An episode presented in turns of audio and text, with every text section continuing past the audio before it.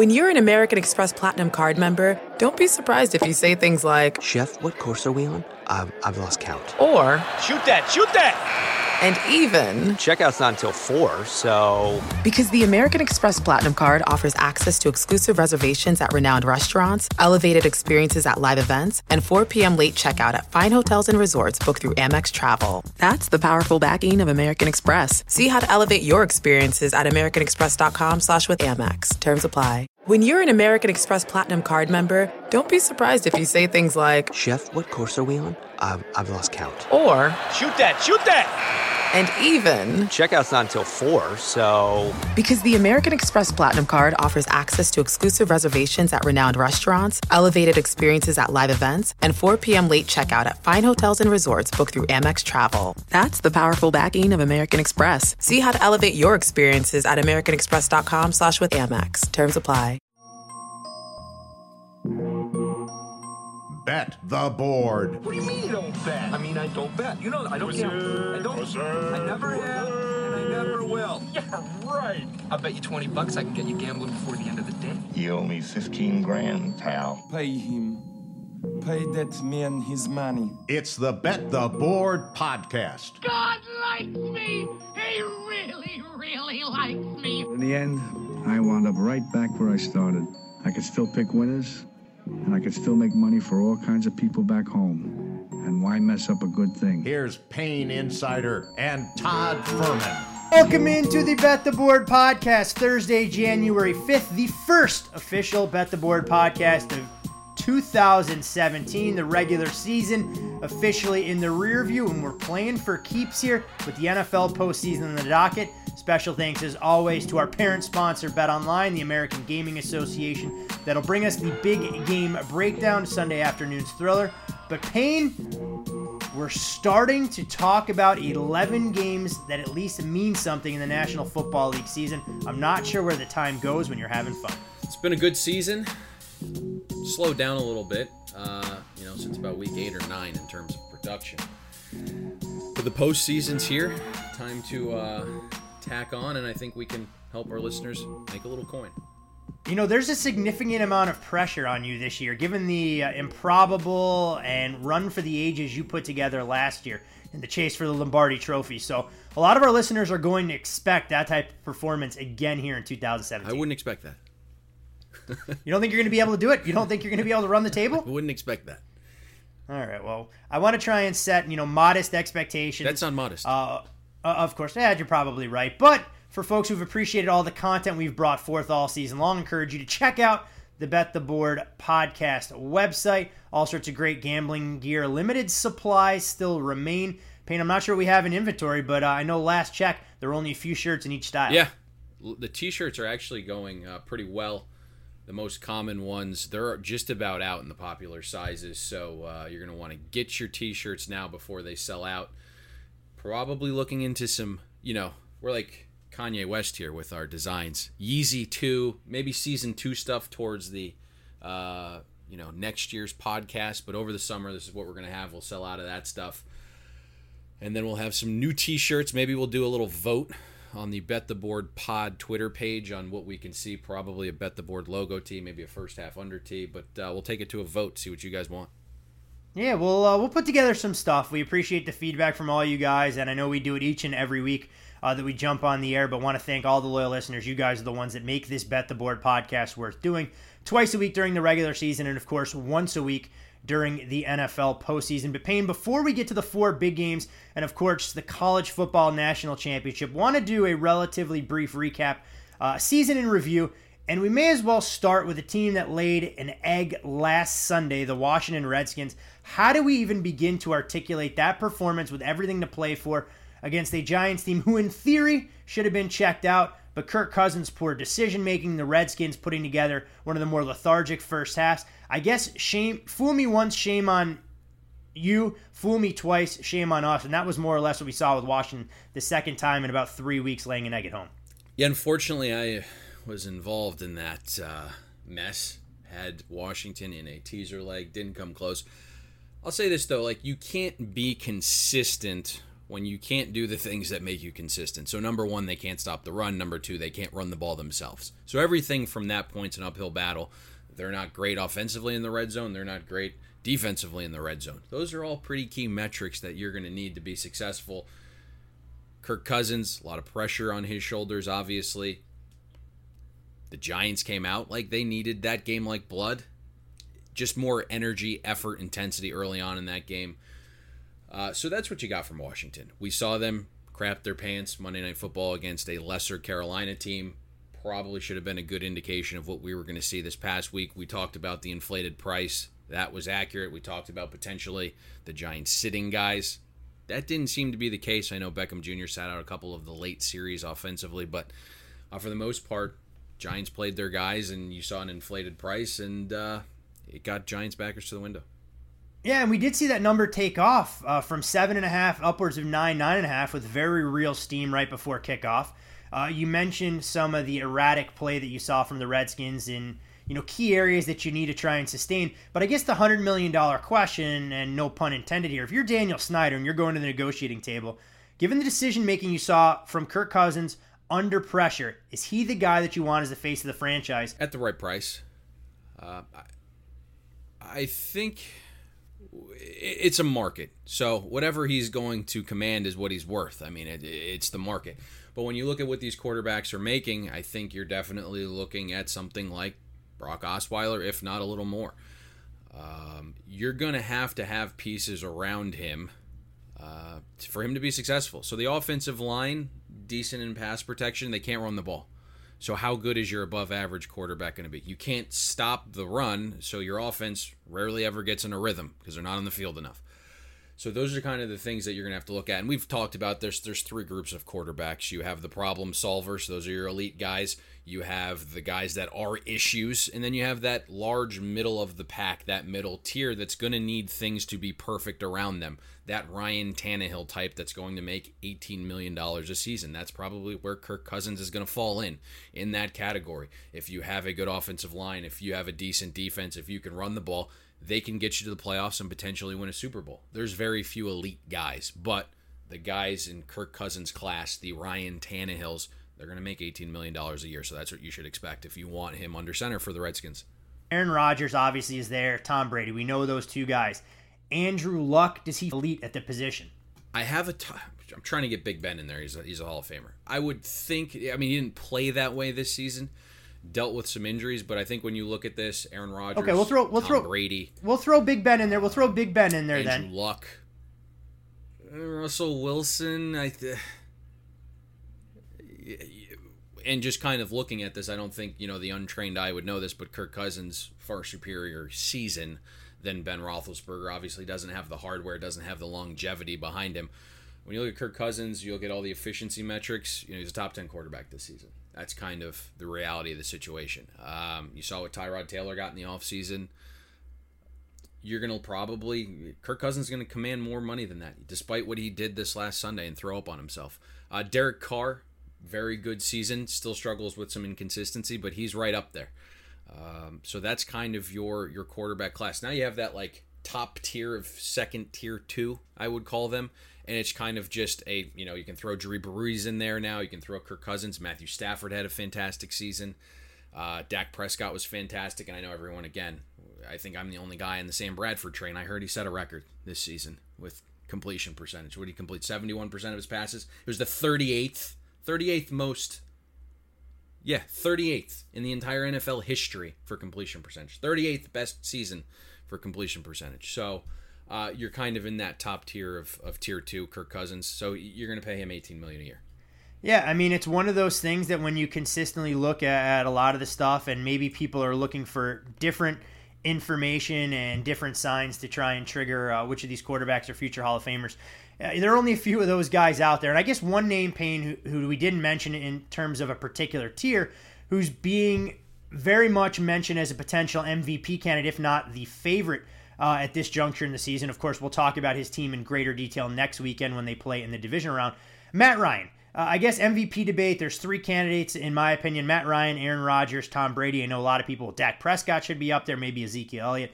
Uh, but for me, I think those three guys kind of a cut above. Do we feel that Matt Ryan has done enough this season for the Falcons to kind of be bestowed with the honor of league MVP? Well, not shocking. Those are the three best quarterbacks in the NFL this season. One, two, and three. Boom, boom, boom. When you look at MVP, most valuable player, I don't know. Matt Ryan's had a fantastic season, responsible for the resurgence. They do have a ton of offensive weapons. I'm, you know, man crush on Kyle Shanahan. Uh, he's really led this resurgence offense with Matt Ryan, you know, giving him that second life, so to speak. Brady, we know what he is. He's probably had the best season uh, when you look at all the efficiency metrics. I think I'd have to go Aaron Rodgers, just from a most valuable standpoint. There's not a ton of talent on that team. There's just not a lot of talent on the Green Bay roster right now. I think I'd have to go Aaron Rodgers. Plus, you know, he didn't give everybody the relax, but he literally Babe Ruthed it, and he said, "Hey, we're going to win the last six games." And he wins the last six games. Hey, the man called the, the, man called the shot and delivered. I, I, can't fault him for doing that. That's my kind of guy right there. Um, so that's that's where I would lean for most valuable. Yeah, and I think it's going to be an interesting race. We know it's a quarterback driven league, much like the Heisman in college football is typically a quarterback award. I, would be shocked if anybody outside of those guys won. Uh, when we look at some of the other major awards, Rookie of the Year, I think two horse race Payne, Dak Prescott, a Zeke Elliott. Safe to say that Zeke takes this in a runaway, knowing that he led the league in rushing. I think when you look at that, yeah, not so much for me. How I look at it is, yes, the rushing yards are fantastic, but what it meant to the other side of the football.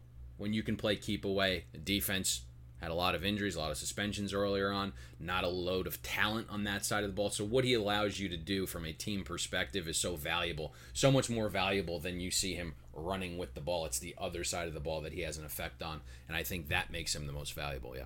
Last thing I want to ask you about before we talk about the most surprising and most disappointing teams. Coach of the Year.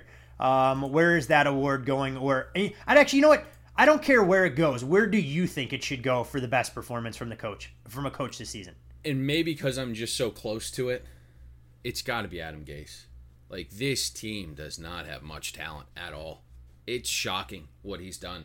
I mean, literally, starting center out, starting quarterback out, both safeties out, cornerbacks out. There's not a there's one good linebacker on the entire roster. You can't stop the run. It's if he gets some talent, it's going to be scary what he can do here in Miami, and I think eventually he will once the front office organization gets their crap together.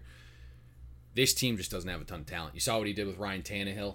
Ryan Tannehill is kind of a guy that uh, middle of the pack. Maybe we've all been waiting for him to turn the corner.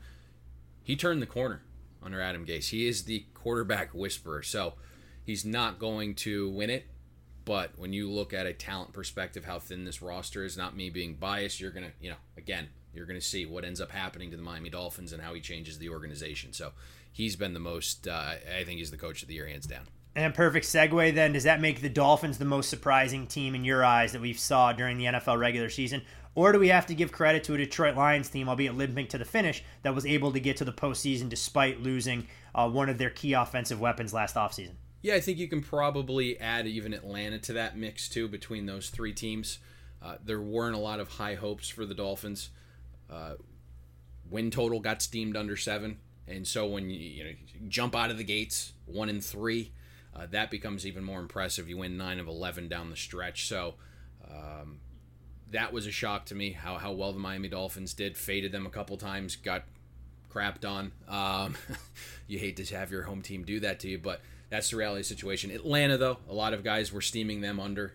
Uh, so that's kind of my basis for this when you're looking at teams, not only how they perform, but I like to look how they performed based on what the wise guys really thought. And so when you can overcome that, um, guys that do this for a living, guys that know these teams in and out, guys that get the best information in the world.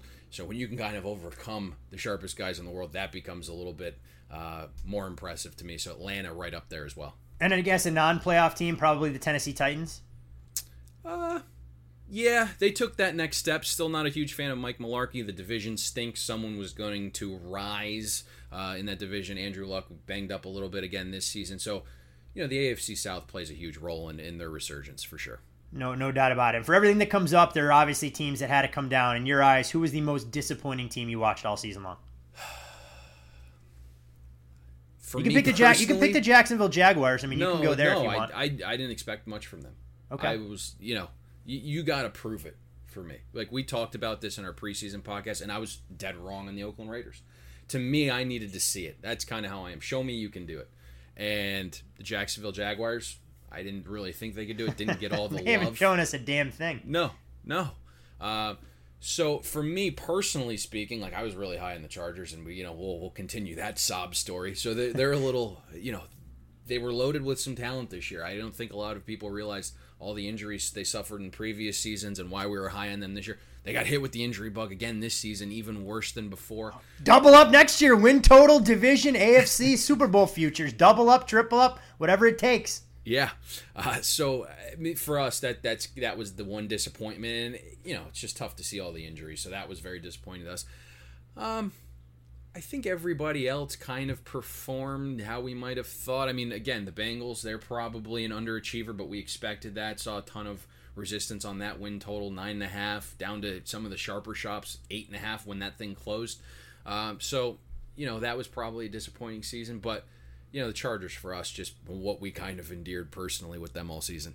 Yeah, I mean, eh, it's only fitting that the Chargers' win total fate was cemented at the hands of the Cleveland Browns, obviously coming up well short there. But that was everything in a microcosm, all things NFL regular season.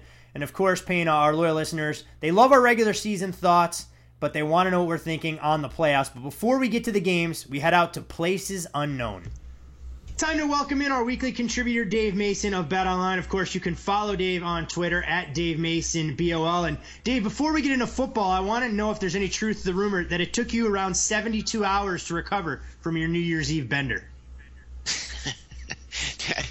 No, man, you, you got the, you got bad intel. I think I was in bed by 10:30. I'm getting old, man. I, I can't do it anymore. I- Not that- the that- rocket, that- not, not the rowdy partier you once were, huh? No, man. No, I'm getting an old turd. I'm waking up at 5:30 every morning. It, it's brutal. I you could offer me a million dollars. And say, Dave, if you sleep in till 7 a.m. tomorrow, this million dollars is yours. Hey, you, you might as well flush that million dollars down the toilet. I, I can't do it. It's brutal. Sleeping in is now at 6:30. I mean, I feel like it. I feel like my parents. Ugh. That's probably not because you're a dollars guy anymore. You're a Bitcoin guy. If we offered you a million dollars in Bitcoin, then you'd be all about it. Yeah, I guess. Anyways, what's up? All right. When we, when we look back at the college football playoff, two anticlimactic games, so to speak, uh, on Saturday in semifinals. In Week 17, not a whole lot aside from the Sunday night game that you mentioned, Green Bay and Detroit. Uh, what betting handle looked like over the holiday weekend across college? It was, it, was well, college was awesome. It's through the roof. You know, there's some really great games. Um, so that was great. Um, it wasn't as profitable as the other college bowl game. The bowls have been as, as tough as NFL's been over the last few weeks, uh, last month or yeah, month and a half, I guess. I mean, the college bowls are really good for the house. So it was one of those give and take kind of situations where the players were in NFL, but we're winning the bowls. But uh, the bowls were a little tougher for the house this past weekend, and uh, but we still did okay. Uh, NFL, you know, it closed the season how it was, how it's been going. The, the players won, and the action was pretty good actually. You know, usually those Week 17 games are the, you know the only action you get are on the real big playoff uh, implication games like that Sunday night game. But but you know there there's decent action on like the Arizona. What was who did Arizona played like the Rams or something? There there was still or I forget who they play. I can't remember who they. No, played. you're right. There- There- yeah, yeah, yeah. I mean, there's. I mean, I you know I looked at the action. I was like expecting like three bets.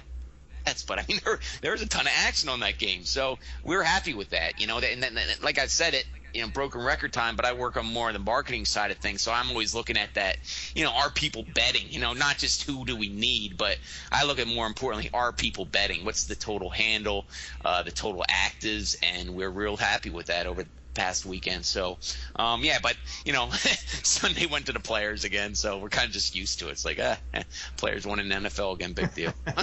Mason, Mason, as we transition to the uh, the national championship game four days away, right? Uh, what's the betting handle looking on that right now, and are you guys going to have a major decision for the house? Oh yes, big decision. It's going to be massive. We're going to be big time Alabama fans.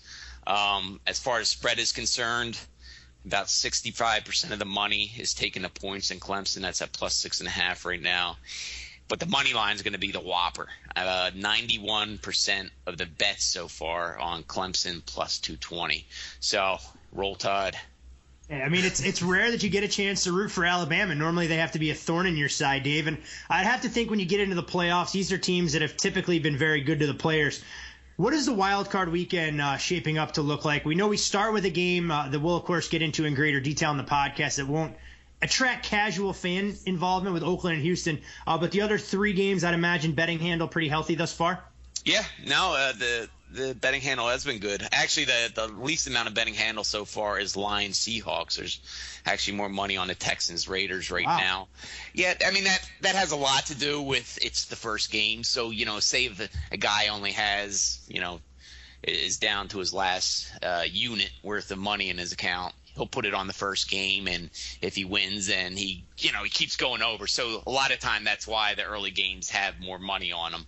Um, and then they just keep rolling it over. If they they win, now they got if a 25 guy dollar better has only 25 in his account, he's putting on the first game. If he wins, he has 50, and he can bet the next game. If not, then he reloads and goes from there. So that has a lot to do with that.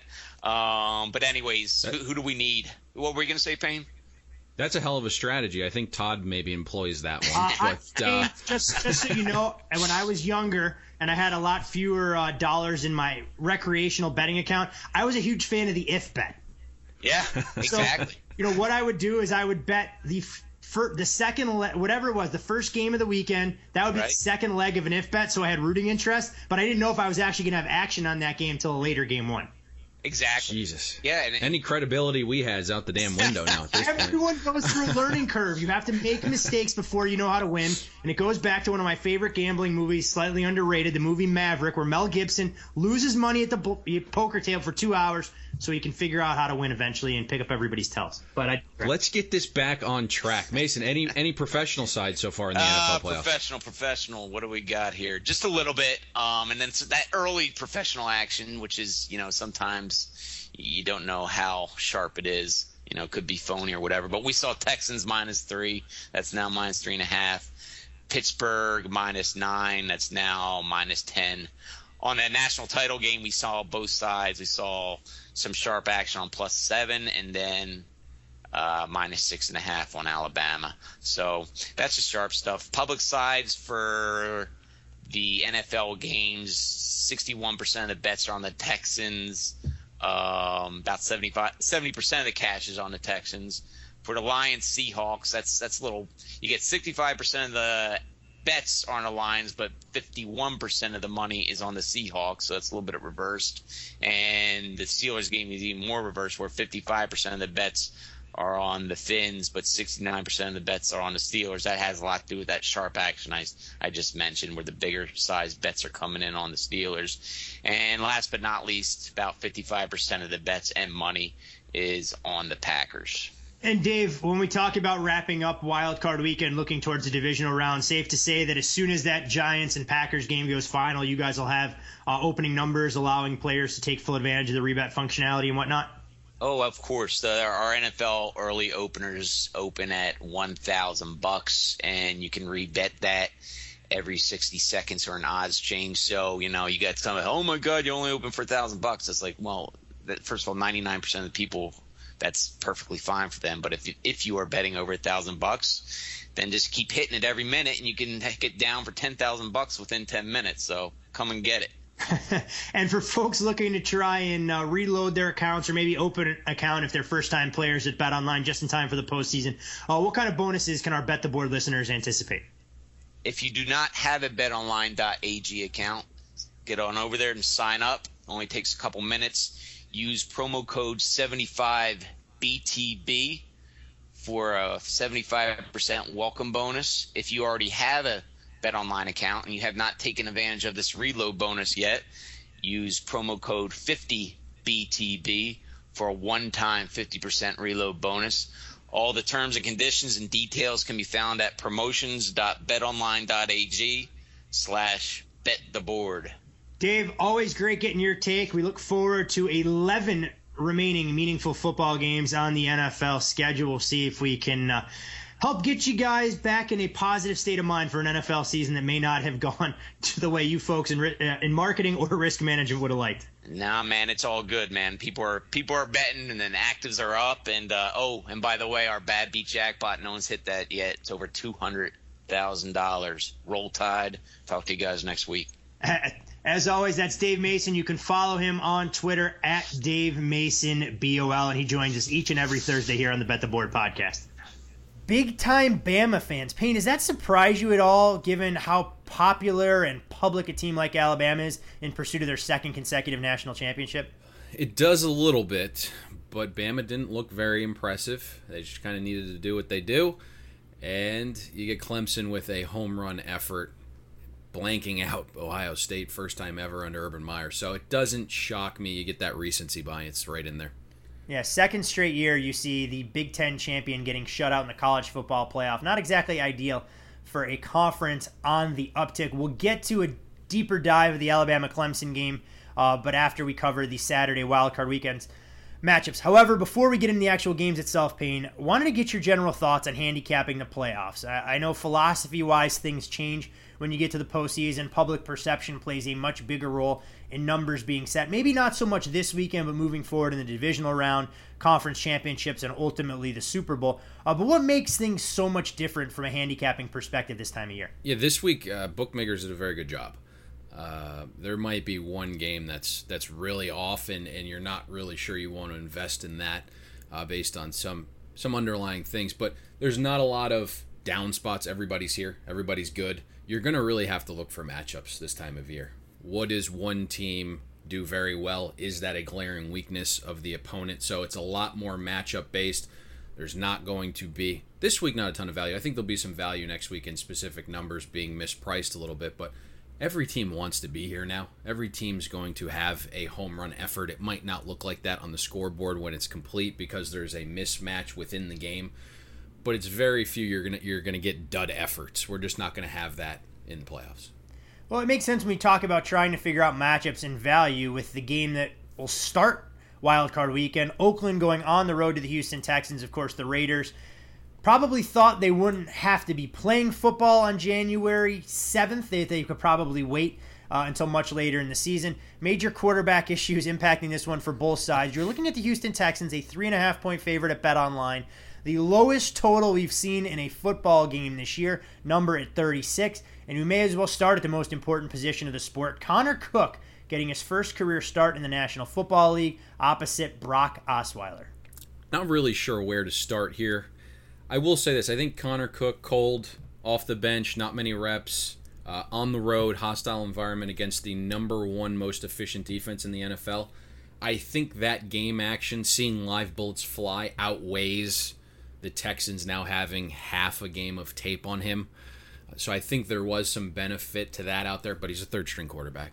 Uh, I think his draft uh, his draft stock dropped a little bit. It gets selected in the fourth round basically because many didn't think he was a, a team guy, a leader. I don't think they're going to ask him to lead in a spot like this, so I don't think that's an issue. Uh, for Houston, Brock's back, baby. Uh, Bill O'Brien can't love that, obviously, and I think when you look across the field, you see a team with its third string quarterback. The game plan's pretty simple for the Texans run left, run right, run up the middle. Uh, Oakland, 23rd in the NFL. Uh, in success rate, they allow 49% of runs to be successful. So you use that two headed monster, Lamar Miller, Alfred Blue, and make this game a low variance game at home.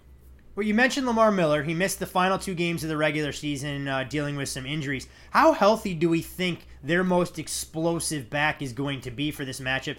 Uh, do we foresee him getting a full workload, whether it's running between the tackles and or catching balls out of the backfield? Uh, it's a good question. Uh, I'm I mean, I, the familiar, reason I ask familiar is, with him and, and his his posse. Um, different stakes though for this particular game. Let's leave it at that. I will say he's he's going to play. Uh, he's he's he's as healthy as he's been in the last few weeks. This has kind of always been the question. You know, the Miami Dolphins they didn't really use him. That was kind of this question mark down here. Why isn't he getting the touches? Why doesn't he get as many carries? And you looked at the Dolphins' success rate when Lamar Miller touched it 20 or more times. I believe they only lost one game in his entire tenure here when he touched it more than 20 times. And the knack on him was the durability, the size. Did bulk up the last season here in Miami, put on 12, 15 pounds. They weren't sure if it was going to lose some of the elusiveness. But I'll tell you this once Houston paid the lofty price tag on him, it's like, hey, we're going to wear this guy out. I believe he had like 28 carries week one more than anybody in the NFL. So they've really ascribed to we're just going to let this guy's treads. You know, we, we paid all this money for him. Yeah, Uh, we're gonna use our horse. tires. Yep, exactly. So I think we see a full workload from Lamar Miller. He's kind of resting at this point. Alfred Blue, a fine number two, but I think Lamar Miller gets back into it this week. Yeah, Miller's rushing total, uh, some Vegas numbers I've seen out there, right around 75 and a half rushing yards. You'd have to anticipate at least 15 to 20 carries, I would think, to feel comfortable even considering going over in that game. Payne, you mentioned Connor Cook going up against the Texans defense, and we know Brock against the Raiders defense. Safe to say that there is a decided edge to Brock, given the familiarity he has with Oakland, having played that game back in Monday Night Football. And you could make the case that that might have been one of Brock's best performances of the entire regular season. It was, and this is the reason why we haven't really bought in to the Oakland Raiders. I mean, that defense is very bad. The secondary has not been good. A lot of moving parts there. They will get Karl Joseph back, I'm told this week, so that's an added dimension there. But the defense, they can't stop the run, they can't stop the pass. Brock got some reps last week. I'm not going to say he willed his team back, but he at least made it somewhat competitive. Tom Savage, I don't know what Tom Savage is. Maybe this is an equal grade out. I don't know. I, a lot of pressure here for Brock. He's had some playoff experience. Obviously, that's big. I'll tell you this in terms of the number, it's just, just so shocking to me this game because nobody in the world, wise guys, the public, they haven't liked Houston all season. One specific group has loved Oakland all season. The public has loved Oakland. It's the complete opposite for this game. It's amazing what a quarterback can do. All of a sudden, we, you know, we're all in on Brock. I would think, and we saw it a little bit this morning. I thought four and a half would get some sharp guys to the party on Oakland. Yep. Four. It went to four today, and, and limits a little bit on the rise today. Uh, four is gone now at one of the sharper shops. So I think three and a half probably the right number. Uh, I think if it got back to four and a half, we'd, we'd see a small buy, a value buy from professionals on Oakland. And this number, of course, uh, Dave Mason and company at Bet Online, I believe, opened one and a half. You immediately saw that price start to take off. So much quarterback speculation there uh, when they first released these numbers. The total, though, Payne, I wanted to get your thoughts there. It is a low number. We know that, as we've mentioned, the Texans, if they're smart, are going to play a low variance football game, rely on their defense. Punting in this particular atmosphere isn't a bad thing, as we saw them do against the Cincinnati Bengals when Tom Savage struggled. Is the total too low though with two turnover prone quarterbacks? And I guess I never thought when you told would tell me there was going to be a 36 hung during this NFL season that it would involve the Oakland Raiders. We've always talked about 37 being uh, the most prevalent key number totals, but that was you know for like 1920. Uh, yeah, that was old school thinking. It's not quite the way in 2016, 2017. But here we are. It feels like 1920 with these two quarterbacks. Yeah, it's going to be a low variance game. We did see shops that opened 37 and a half above that key, got hit down. Uh, I will say that 36 is very low. I mean, it requires everything to go right. You can't have a defensive touchdown. 17 and a, 17 and a half in the first half we're yeah. talking. 17 and a half. When you're i mean and, and, that would be the part where you see the low variance game no one wanting to make a mistake early on. But then once potentially game tempos change you maybe get one good drive from houston and then a defensive score special team score and suddenly it's 14 nothing. Connor cook's forced and and oakland's forced to start throwing the ball a little bit. The problem is the total is going to stay under if this remains a close game. Uh, if someone leaks out, you know, the tempo changes, the game plan changes, you adjust. And so we have seen guys just at its core say 36 is too low. It's coming off the screen, obviously. Um, but there has been a sentiment for a little bit of the over at 36 off that key number on the screen. We did see the move under. Uh, for me, I just don't feel like this is going to be a game I'm involved in at all. And I was just stunned. That was the most shocking part of the Mason interview. And maybe I'm my brain doesn't think that way, but that was shocking to me. That like this is one of our more bet games so far because of the philosophy of if Joe has 20 $25, $50 in his account, he's betting that game to try to double it down. I just my, my brain doesn't think that way. But that was shocking to hear from Mason. Yeah, it's it's basically a four game sprint now. I mean, I talked to some recreational betters and I get texts early in the week, hey, who do we like in the games on Saturday and Sunday? And banish the thought that I say, I don't really see a whole lot of it. They go, wait, there's only 11 NFL games left. I have to bet something, side, total, or prop, to be invested. And of course, here on Bet the Board, as we tell people all the time, there's no reason to try and force action. If we don't think there's an edge doing this day in, day out, 365 days a year, seven days a week, 24 hours a day, we're not going to come here and tell you to run to the window with a bet. I know it doesn't make people happy, but that's just the reality of the business we're in, Payne. There's there's a lot of stuff out there. You could you could probably you know every single place has a free pick. You could probably find a free pick that uh, ends up not being free. Yeah. What what, what is your favorite line? There's uh, just because something's free doesn't mean it adds value. Yeah, that sounds good. That's about right. You didn't bork Yeah. it completely. Yeah, I mean, I was an econ guy, and the first thing they told me day one, my freshman year in college, there's no such thing as a free lunch, and I think that more or less applies every which way to the gambling industry um, on a number of levels. But I don't want to go on a rant. Uh, we have a busy agenda and syllabus in front of us. For those folks looking for more of that kind of gambling acumen, though, you can follow Payne on Twitter at Payne Insider. You can follow me there as well at Todd Fuhrman, and of course the official podcast account at Bet the Board Pod Payne. We flirt with 3,000 followers. Hopefully, uh, folks that aren't already following the account decide to click that little follow button, get us there as we head to the postseason. Some great articles coming down the chute and some off the wall things that they can expect by following that account. From Saturday afternoon to Saturday evening out in the Pacific Northwest, where Detroit will go on the road to take on the Seattle Seahawks. Seattle, an eight point favorite at Bet Online. Total in this game, 43. Payne Detroit a little bit of an unenviable scheduling situation. Monday Night Football against the Dallas Cowboys, where they were boat racing the second half. Sunday Night Football in a game for the division against the Green Bay Packers that didn't go so well. Now a short week traveling across multiple time zones to take on a Seattle team who, while maybe a shadow of them for their former selves, still one of the more formidable home field advantages in the entire National Football League. This to me, for some reason, I just want to see this game play out. There's just so much going on here. When you look at Detroit, trailed in 15 of 16 fourth quarters.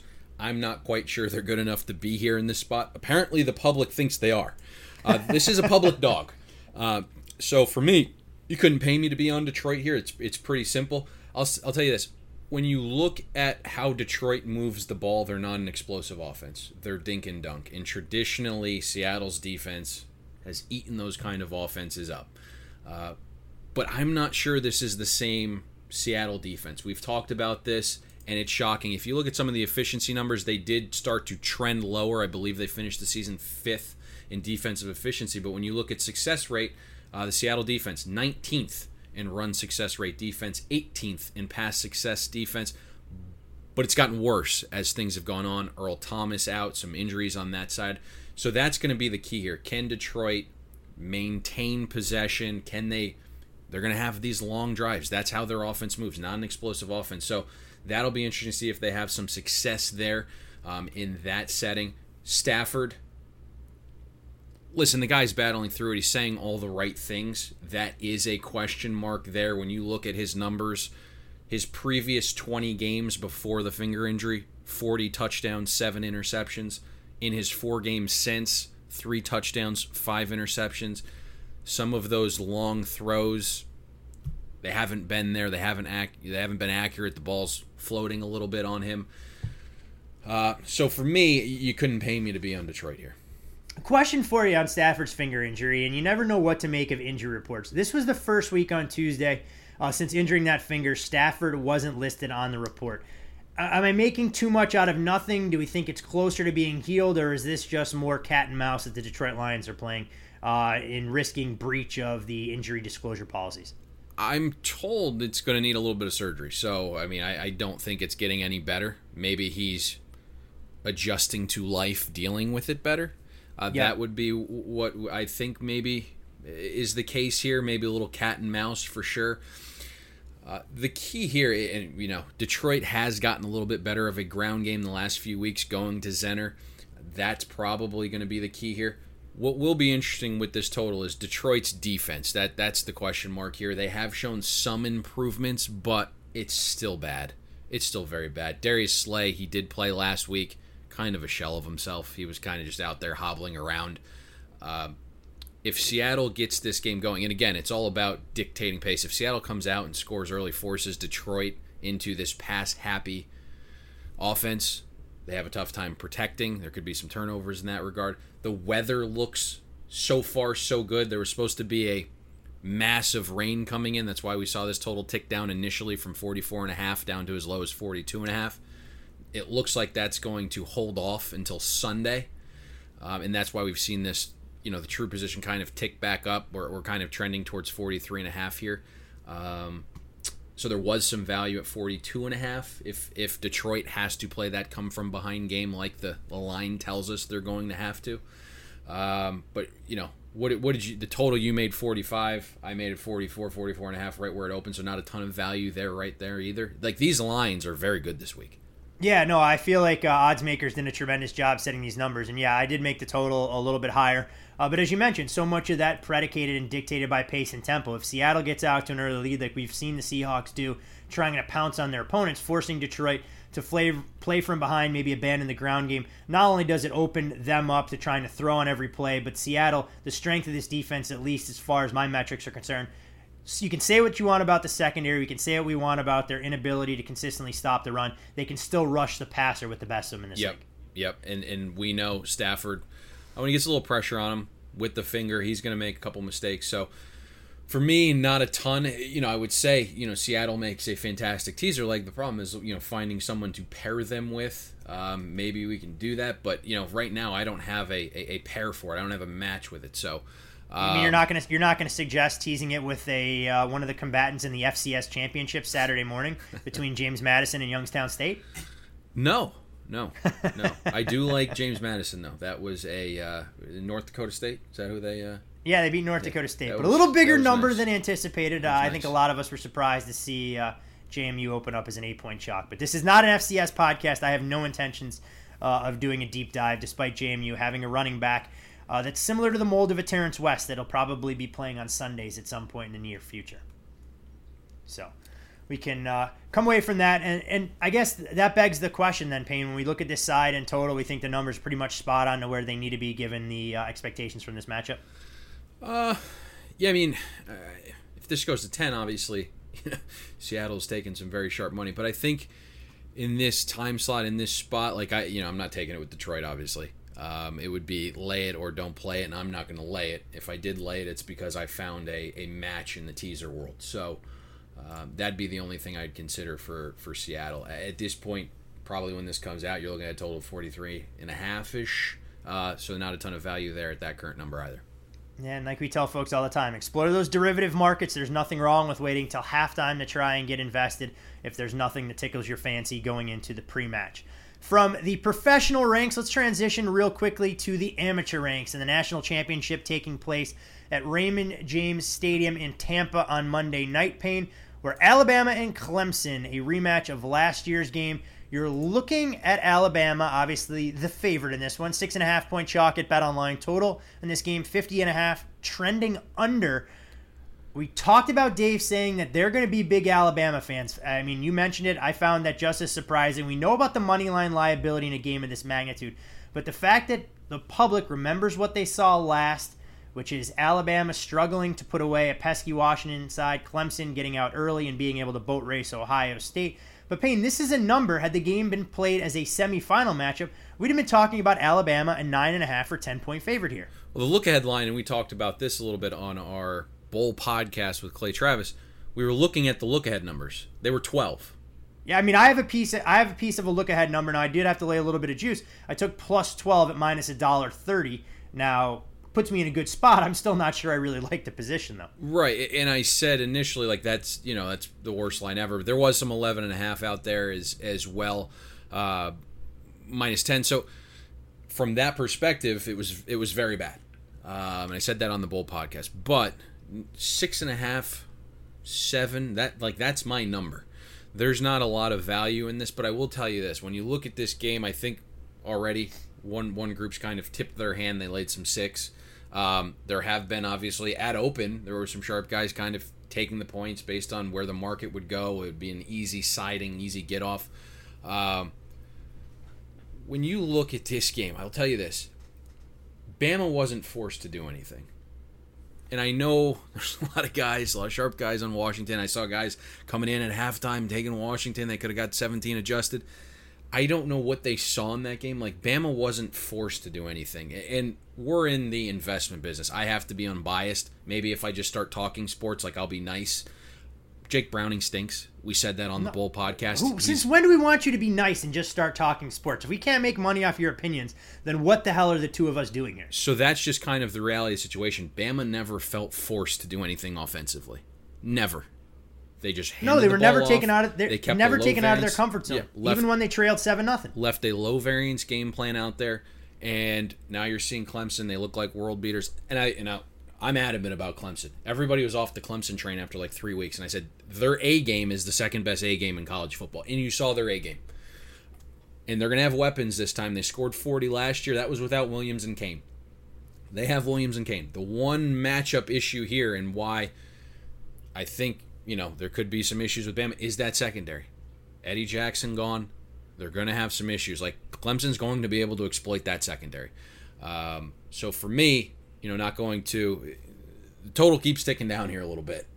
Uh, going to be interesting to see what that total does on game day. This is the exact We- total that they used last year. Opened like 53 and a half, 54, came down to like 50 and a half, went back up to 51, closed like 50, 50 and a half. So this is like the identical total. And I get Bama doesn't have the same athletes as they did a season ago. I mean, I think Travis Henry probably an upgrade. I know Bo Scarborough finally healthy. They finally got him acclimated a little bit, but you don't have that speed back in Kenyon Drake to accompany him. So I think that hurts a little bit. I don't think their offense um, is as good as it was last season. I think the defense maybe a little bit better in terms of playing a spaced out type of offense, but that secondary is going to be tested.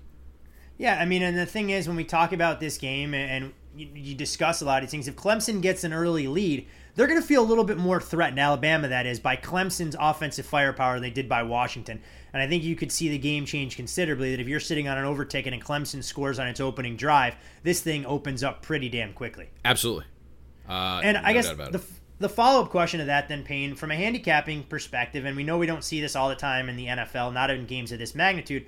You know, what do we make of Nick Saban pretty much telling Lane Kiffin to get bent, get lost? We know Lane's been on his save his reputation publicity tour all week long, but with Sark taking over play calling duties, a young quarterback in Jalen Hurts hearing a different voice in his ear for the first time all season, is that a good thing for Alabama? Is that a bad thing for Alabama, or is that a no impact whatsoever on Alabama? a couple things. I think by nature they're a run first team. I don't think the voice change is a big deal. They've already hired Sark, so this is kind of a very easy transition. Uh, we do know Lane like to open things up a little bit more. Um, Sark will take some shots. I feel bad for Lane, and I know you took the the opposite stance on Twitter. I saw that, but like Saban was the guy that initiated the press conference and talking about the mutual parting.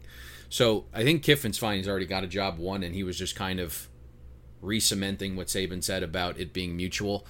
We know the control freak that Saban is, and with 30 days prep between the semifinal, Lane could kind of do both. But as you know, the demand Saban has put on his guys this week, basically camping out at the offices since they got back, sleeping at the office. That's Yeah. not something Lane was going to do. And I think Saban knew that, and they kind of just both parted ways. It is what it is at this point. I think the tone was kind of set when you leave Lane behind once again last week. So uh, I don't think that's. I don't think it's a big deal this week. I really don't. Yeah, I don't think. Uh, I, I mean, I just really don't know what to make of it. That's part of the reason I wanted to try and get your thoughts. It doesn't do much uh, for me in terms of adjusting a number, Nothing. a half a point or a full point there, Nothing. total wise. Uh, I think Sark may stay a little bit more committed to the ground game. Don't really believe he has the mentality that he consistently has to be the smartest man in the room. Sometimes the feeling I get from Lane Kiffin wanting to prove one thing or another rather than sticking with what works. But what should be a fascinating game, and I think as this total trends down, the over would definitely warrant a, long look from both of us, uh, knowing how this game could play out. The big question here is what that track will look like. Hearing mixed reviews on field conditions out there at Raymond James Stadium. Uh, we'll know a lot more as we get closer to Monday. If it's a slick track, sometimes that can work in the offense's favor if they know where they're going. It looks like, from a forecast perspective, the weather should be pretty good. Yeah, it looks like the rain is going to come in a couple days before. It'll be interesting. What w- I'm not going to play a turfologist here, but uh, they were growing grass, growing new grass. It's going to be resodded, is what they said. It's going to be a, Resodded. I was brand, told they were brand growing new sod out there. grass out, at a different location that they were going to implement and bring in for this game. Well, yeah, that's what they'll basically grow the grass sod, call it what you will, then they'll bring that in. Now, I mean, that can do one of two things. It'll look grass, a grass they've been growing for months and months. It, it'll look pretty. It'll look pretty to all of us on the outside looking in. Uh, if you listen to players and read comments, oftentimes if that sod doesn't take, it's not always the best thing, and you see it get chunked up. I think regardless uh, of what happens, we saw field conditions look about as bad as they could in the Rose Bowl, and it didn't keep Penn State and USC from scoring north of 100 points. No, very slippery So- surface. Yeah, so we, we will factor that in. But either way, should be a great game, and I think a lot of uh, the game that most of us in the college football world wanted to see. I'm not sure the networks will love it, which essentially amounts to two regional brands going head to head. Pretty sure they would have preferred Alabama and Ohio State, but thankfully we're not in the TV business. We're in the gambling business and the entertainment side of things. So from the amateur ranks on Monday back to Sunday football, where the Miami Dolphins go on the road to frigid Heinz Field to take on the Steelers. Looking at Pittsburgh a 10 point favorite here, Payne total in the game 46. Mason mentioned it first and foremost. There was some sharp money initially on Pittsburgh, and while oftentimes he said he doesn't know if that's going to be the ultimate intent, intent of the position, I'll make the case that I think that was very real money from the pros that came in on the black and gold. Yeah, I won't uh, argue that. I will say this though. Power numbers wise, Miami's been tough to figure out because all the metrics are very bad, especially on defense. So that's kind of a tough thing to correlate to a power number. So when you look at like wins and losses and things of that nature, you're probably looking at a seven and a half or an eight here on a line. Where you find that value, and it appears uh, a lot of professionals have found that value is digging deep into that number, looking at some of the uh, metrics, and they're not very favorable for the Dolphins in this game. Then you add revenge and things like that. This is also, I was reading, first playoff game with Big Ben, Antonio Brown, and Le'Veon Bell playing together. Is that accurate? Yeah, that, that with everybody with their full complement of the big three healthy, because last year uh, against Cincinnati they didn't have all those guys, and we know how banged up everybody was for their trip, their ill-fated trip to Denver. Yeah, so that I mean that's obviously an added element here. Uh, what is Pittsburgh? I don't know. They've come along. I, when, when I don't think they're as good as their seven-game win streak. Let me just say that one one one of those teams is in the playoffs. So they of those seven teams, only one made the playoffs. It was the Giants, I believe. I will say this: there has been improvements from Pittsburgh Pittsburgh's defense in terms of getting to the quarterback. When we talked like the first month of the season, I believe they had like one sack. Uh, they have 38 now, so they're getting to the quarterback a little bit better. That could be due to the schedule. Uh, the pass defense has gotten a little bit better, but where they have really taken a deep precipitous drop is they can't stop the run.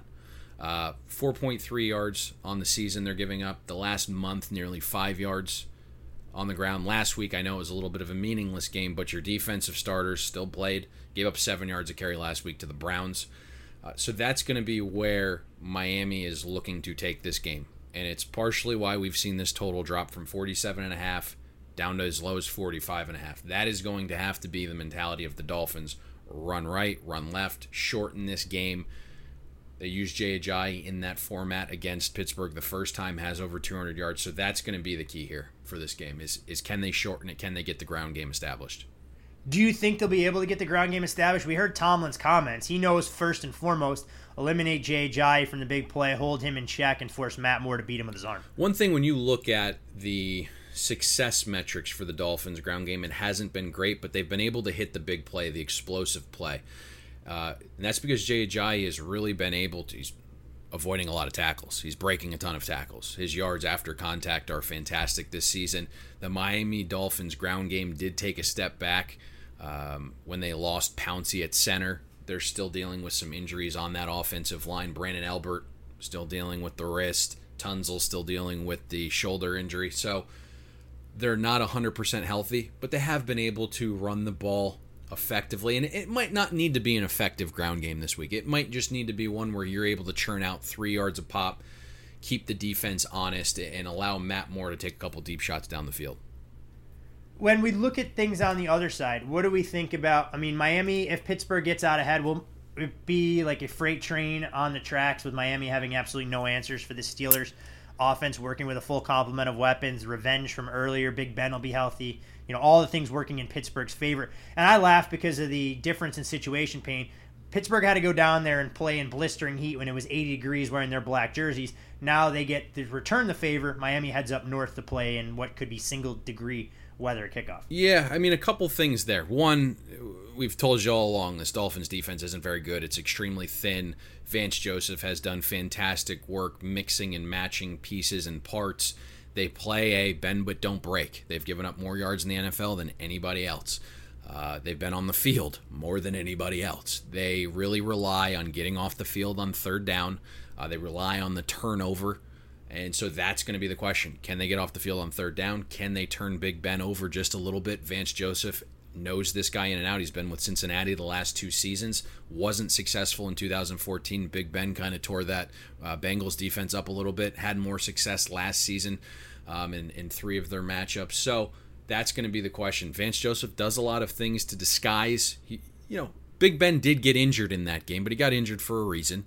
Uh, there was some pressure on him. He disguised a lot of his coverages. Big Ben made a lot of mistakes in that game, so that's going to be the key. If Miami can run the ball, uh, if they can get off the field on third down, if they can cause a turnover or two, 10, 10 and a half is going to be way too much.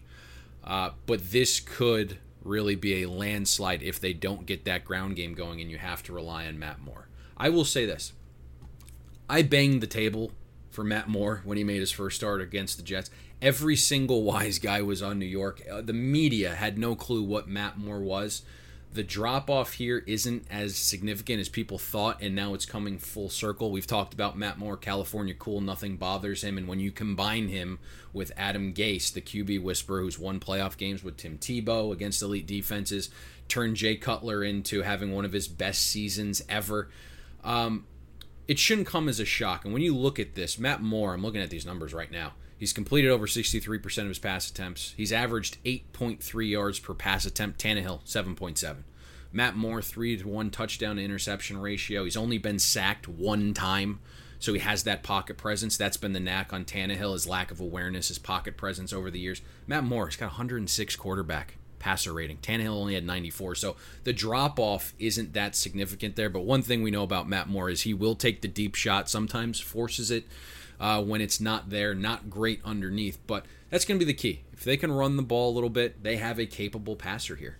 Um, California cool going into the frigid temperatures. See, that's the question. Field. This is the one thing that we want to touch on here. The cold weather. This stuff's going to drive me nuts because it becomes this blanket statement the team from Miami not going to be very good in the cold. Like this is an NFL. Players get drafted. So one thing you want to look at is, you know, are the 19 starters uh, were they born in the Northeast? Did they play their college football in the Northeast? Uh, of the 53 that are going to be playing, did, did 42 of them play college football in the Northeast? So like like these aren't guys that just were like born and raised in Miami and they're just playing in the Dolphins. So that's one thing you want to look at. And I know a lot of people will talk about this like December record like let's just put this out there. The Dolphins literally have been one notch above the Cleveland Browns. Like that's reality. I'm a Dolphins fan. That's that's just what it is. Um, so when you look at them over the course of time, they're not very good in September either. Why is that? Because they're not very good. They're 12 and 27 in September. Warm weather months where they should be using, you know, being in shape a little bit better and using that heat to their advantage. Uh, it's it's the concept of hey, the Seattle Seahawks, their home field advantage is worth four and a half, but if you stuck the Cleveland Browns in Seattle, is that the same home field advantage? No, you know, and that's the same concept here when you talk about cold weather. There's this, I believe, three seasons ago, Miami went in December eighth, beat Pittsburgh outright in the snowstorm. So you know, a lot of that is overhyped. It's narrative. You want to really look into things like this. How many players played their college ball in cold weather before you start making these blanket statements. Jay Ajayi, the pride of Boise State. It's not exactly a balmy and tropical up there on that Smurf turf. No, no, not at all. So that's the one thing you're going to want to look at uh, when you start making like blanket statements like that. And you start, you know, assessing all these teams. You know, the Cleveland Browns home field advantage. Well, it's not good because they're not good. Also, you know, same thing. The Dolphins aren't good in cold weather. It's because you know you could play a game uh, uh, on the sun or you could play it in Alaska in your skivvies. They weren't very good for the last 12 seasons, 11 seasons. Um, so you definitely want to look into things like that before saying, you know what, they're from Miami. Uh, they're not going to be good in cold. And the reason they lose this week isn't going to be because it's cold. It's because you know the defense finally wore down. The defense is thin. Things of that nature. It's a big number. It'll be interesting to see where it goes. And for those folks who want to track all of their numbers, NFL or otherwise, in real time, I encourage you to check out Don Best mobile app. Go to donbest.com. Mobile app, we have a special promotion if you check it out on the Twitter feed. One free month of service, whether you want real time odds directly to your iPhone or Android. There's a little bit of a delay if you want to take the cheaper alternative, but it's a tool that Payne and I don't leave home without. And if you want to take your gambling to the next level in 2017, make the small investment, get the best of the number. No excuse this time of year. If you like an underdog taking 10 when 10 and a half's out there, or if you like the favorite laying 10 in a game like this, uh, if the number does trend down to nine and a half. Yeah, no doubt about it. I and and I, I say this all the time. Uh, I use it every day. It's on as I'm sleeping. It doesn't get turned off ever. And in fact, it doesn't get turned off when we do podcasts. I know there's a couple of our listeners saying, "Hey, we, we you, did you did you, you have some Filipino lady over there like under your desk doing you?" Fi-? No, it's it's on all the time. So you'll hear those like Steam play, Steam play. I did turn it off during Mason's interview this week. Um, the alert the alert signal thing. I've I've got it quiet so no one hears it anymore. But I use it nonstop, 24 7. Being able to uh, find the best lines at ease, knowing which sports book I need to log into, just saves so much time where you potentially might miss a number. Uh, it's it's worth its weight in gold. Yeah, whether it's Bet Online or another local shop out here in the desert, uh, definitely a tool that any serious better should not be without. And Payne mentions the desktop variation if folks are interested in going for the Cadillac version. Shoot us a message on Bet the Board podcast uh, Twitter account at Bet the Board Pod, and we'll see what we can do to try and negotiate a little bit of a special there. On to the marquee matchup Payne of the weekend, and as always, the big game breakdown brought to you courtesy of the American Gaming Association. You can see all the great work they're doing for ongoing legalization efforts here in this country at AmericanGaming.org. Follow them on Twitter at Amer Gaming, A M E R G A M I N G A S S N.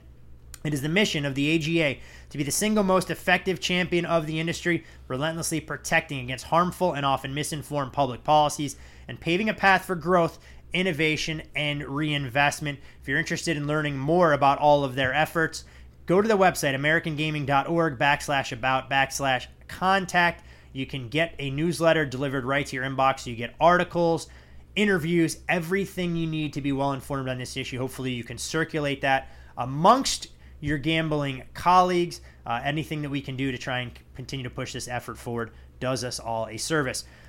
Frozen tundra of Lambeau Field, and it should be frozen if you believe what the weathermen are saying. Payne Green Bay, a four and a half point favorite, playing host to the New York Giants. Total in this game, 44 and a half. I guess we'll start with the elephant in the room. Can we finally put to bed this Giants being down in Miami on their off day story?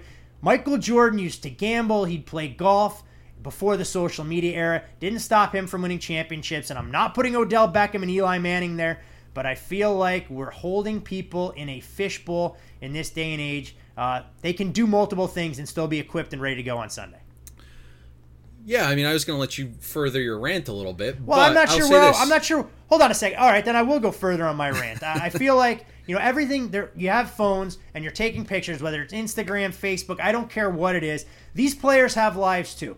What do you do when you leave your job Monday through Friday? No one chronicles your entire escapades on Saturday and Sunday. I know what I do on Tuesday nights throughout the course of the NFL season. That doesn't stop Wild, me from baby. perf- yeah, it doesn't stop me from performing where I need to be for podcast purposes. And I know I'm not making the same amount of money, and there aren't fans that are ultimately invested in my performance. But I think it's borderline ridiculous. Now, are the players stupid for snapping pictures? You bet your ass. Go about your business. Don't try and make it a focal point. Being in Miami when you're up in New York, all right, maybe not the best way to do it, but we've seen it in every day and age. Other players doing that, whether it's Joe Namath, whether it's Max McGee in a Super Bowl that he showed up shit can to.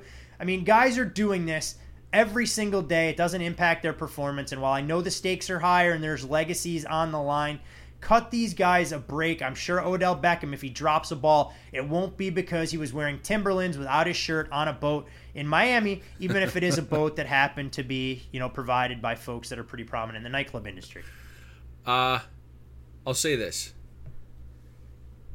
That specific night, that specific club, it's it's it's typically the the night of the year they call it. I decided not to partake in this, but some pretty good information on this. Uh, many of those said athletes did not drink or even smoke. So, uh, for whatever reason, some of those guys like to dance. It's not my thing, but that's what they like to do. They like the music, they like to dance, not so much the drink or the smoke. So, that didn't partake. Um, the dumb thing here, though, is putting this out there because of the repercussion, not thinking yeah, you lose two this steps game, you ahead. That's exactly it. You lose this game, and then you look like a bumbling moron. So that that's the lone issue with it. They didn't take the. It wasn't even a second step. They didn't take the next step in the thought process. Um, but I mean, there are there's a reason players. There are, and we've we've there's a very successful NBA better um, that had ties to the Philadelphia region over the years, and they would try to. Um, they would get very good information on Allen Iverson and his party habits. He would be the only guy that literally could defy the odds. He could show up, little powder in the nose, hungover from the other the night before, and still hang forty or fifty. Um, he's the only guy that I've seen be able to do that. But these guys, like I said, the information that I had, it's it's very good. It's like I was dancing with kind of information. Uh, n- most of those guys weren't drinking or smoking, so And let's not kid ourselves. The Michael Jordan infamous flu game. Uh, I'd be willing to bet dollars to donuts there was no flu virus No- anywhere in no- Michael's system that night. no flu. Yeah, there there was no flu there. So before we start to uh, hold these guys under a microscope as young kids, do I think it's the smartest thing? No, because the way it looks and perception. Uh, but the reality of it But then your teammates have to answer the questions as well. Eli Right, Eli did a very good job of that. But, th- I but think Eli the- did a great job deflecting all that. And, you know, publicly putting that foot forward. I'm sure there were different conversations held in the locker room, but there's also a reason they talk about in the National Football League. The closer you are to the center, basically, your, your IQ as you move further out to the periphery of the field starts to decline, and that's why receivers, defensive backs, uh, they're a special breed. I'm not going to touch on that. Well, I mean, that's just you hear players talk about all the time. Like centers have to be the smartest guy up, up the middle. Quarterbacks, no different than in, baseball. Second baseman, shortstop, and center fielders need to be the guys with the highest sports IQ. And as you get out to the outside, the Dez Bryants, the Terrell Owens, you know, guys that may up, provide This, you know thi- other this is a guy from the left saying this, not me. Oh, here we go. Not me. Here we go. It has nothing to do with all that crap. I knew where you were going to go with it, but you know, e- either way, uh, let's get back to the game and try and figure out the actual handicap. And I want to start with the Packers' offense against the Giants' defense, since that'll probably be the matchup uh, that everybody is watching first and foremost. I think when you look at this, we've talked about Green Bay's progression over the season. First 11 weeks, the offense averaged five and a half yards per offensive snap. Uh, the last six weeks, 6.8 yards per play when you back out some of the noise, you know, the kneelings, things of that nature. Uh, the last six weeks, the Packers offense, third in successful pass plays, 10th in successful run plays. Uh, and it seems like they're getting some of that quick strike ability back. First 11 weeks, 26th in uh, explosive pass plays. Last six weeks, 10th. So we've seen the strides this Green Bay's offense has made. What is it? Is it Aaron Rodgers kind of buying into the offensive system, getting it out quick, improvising when need be, but sticking to the blueprint? Uh, is it getting a ground game going with Christine Michael, Montgomery? Um, is it Jordy Nelson getting healthier, having confidence in the knee, sliding into the slot some, not necessarily always lining up out wide? I think it's all of that. Uh, so that's going to be the key with this offense. One thing I will say, and to trend towards this, I we got a couple questions on Twitter. Did you see those? Like, what? Why Uh, is this actually- total I so low? not see those. There are a lot of questions I've gotten there. Why is this total so low?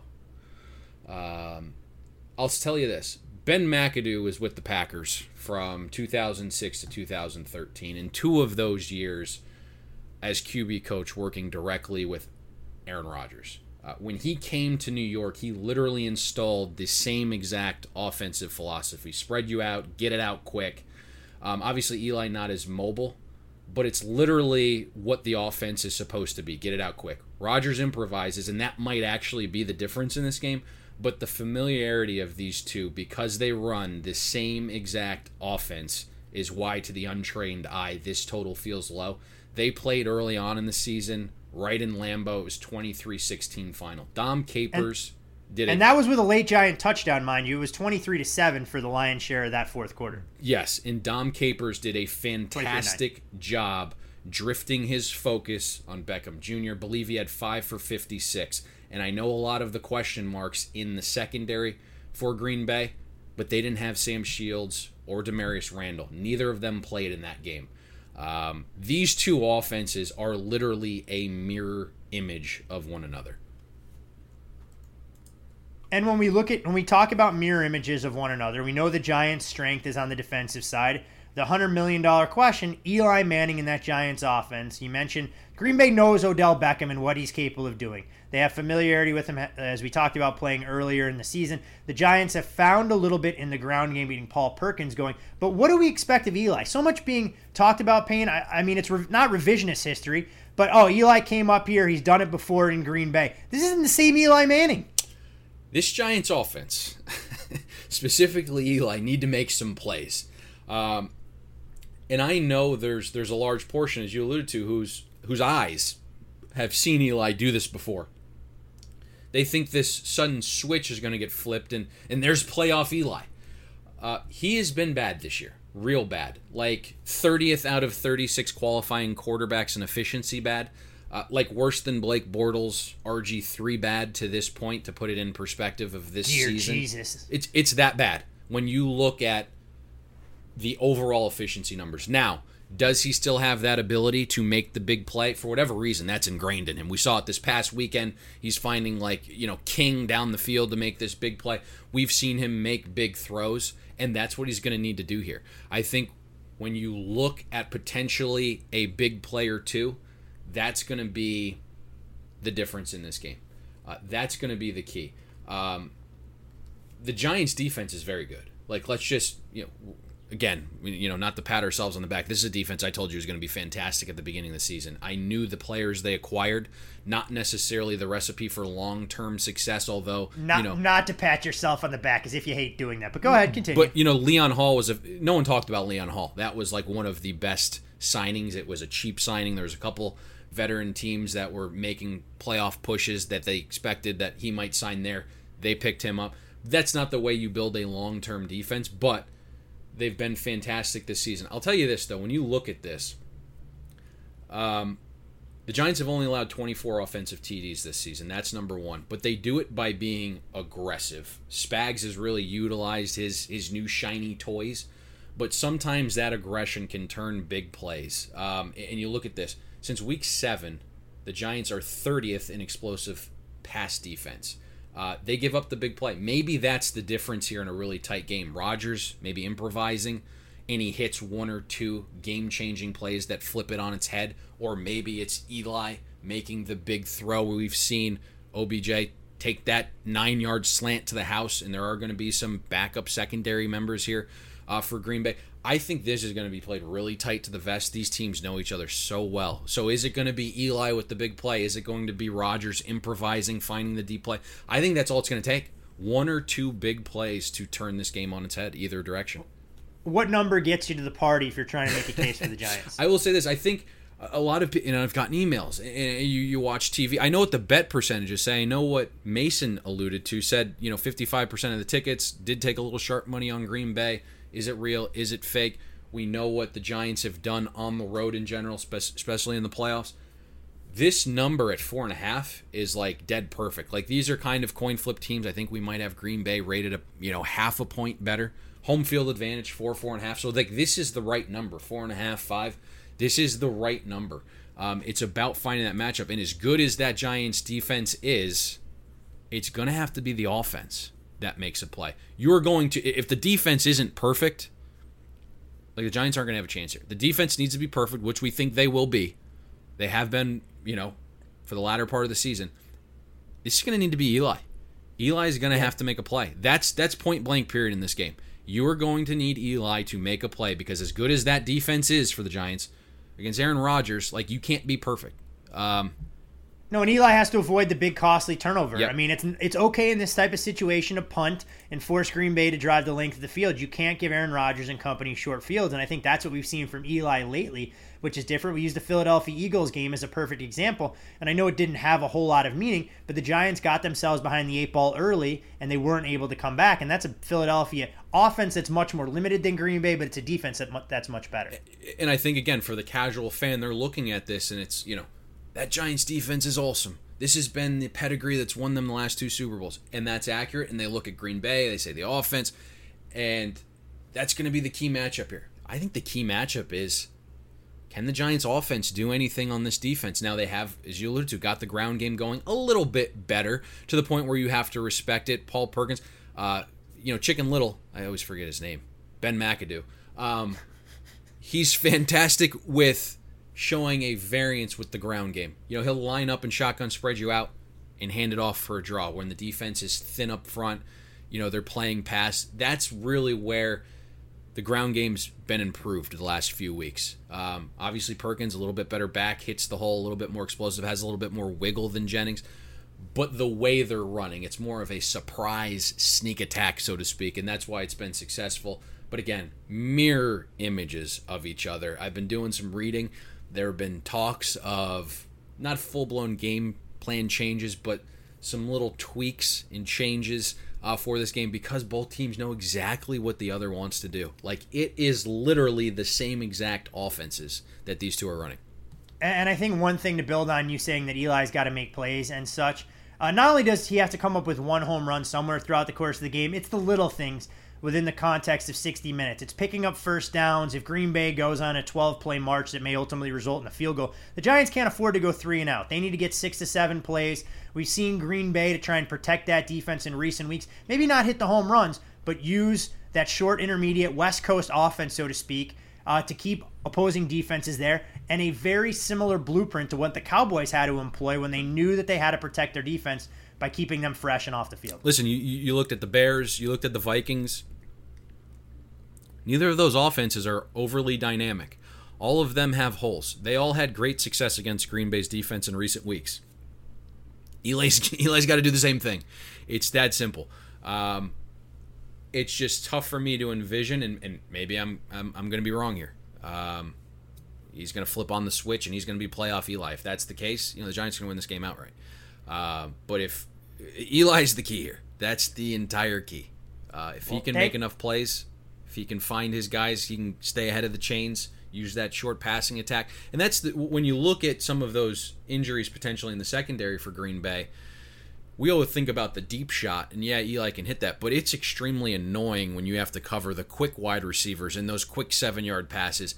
And that's exactly what the Giants want to do. Uh, when you're playing with safeties at, at cornerback, it's the quick passing game that'll eat you alive. It's it's you can really see a cornerback's deficiencies when he's in small coverage in small space. So uh, there's going to be advantages there for the Giants offensively. Can can Eli capitalize on them? That's the question. Well, thankfully they may have holes in their game, but Payne, there are never holes in our game. And while it didn't sound like we made a compelling case for any side or total in these four matchups, if anything does brew, uh, we'll post that as we always do on bettheboardpodcast.com for folks to try and get to the window. But rest assured, there will be plenty of ample opportunity moving forward if it's not wild card weekend in the divisional round. So unless you have anything further to say, I think we've uh, done a hell of a job breaking it all down for folks today. That's it. Let's wrap it up. For Dave Mason, you can follow him on Twitter at Dave Mason BOL. We always appreciate his book perspective, courtesy of Bet Online. Payne Insider, follow him on Twitter as well at Payne Insider. I am Todd Fuhrman. You can follow me there at Todd Fuhrman, and of course, BetTheBoardPodcast.com and at BetTheBoardPod on Twitter. Best of luck NFL playoffs. It is a bittersweet time of year with only 11 meaningful professional football games left, but we'll find our ways to get you to the window as best we can. Let's jump into Peppa's world of play. Look for spring flowers, hunt for muddy puddles, and bravely explore exciting places with Peppa playsets. Peppa Pig, inspiring kid confidence.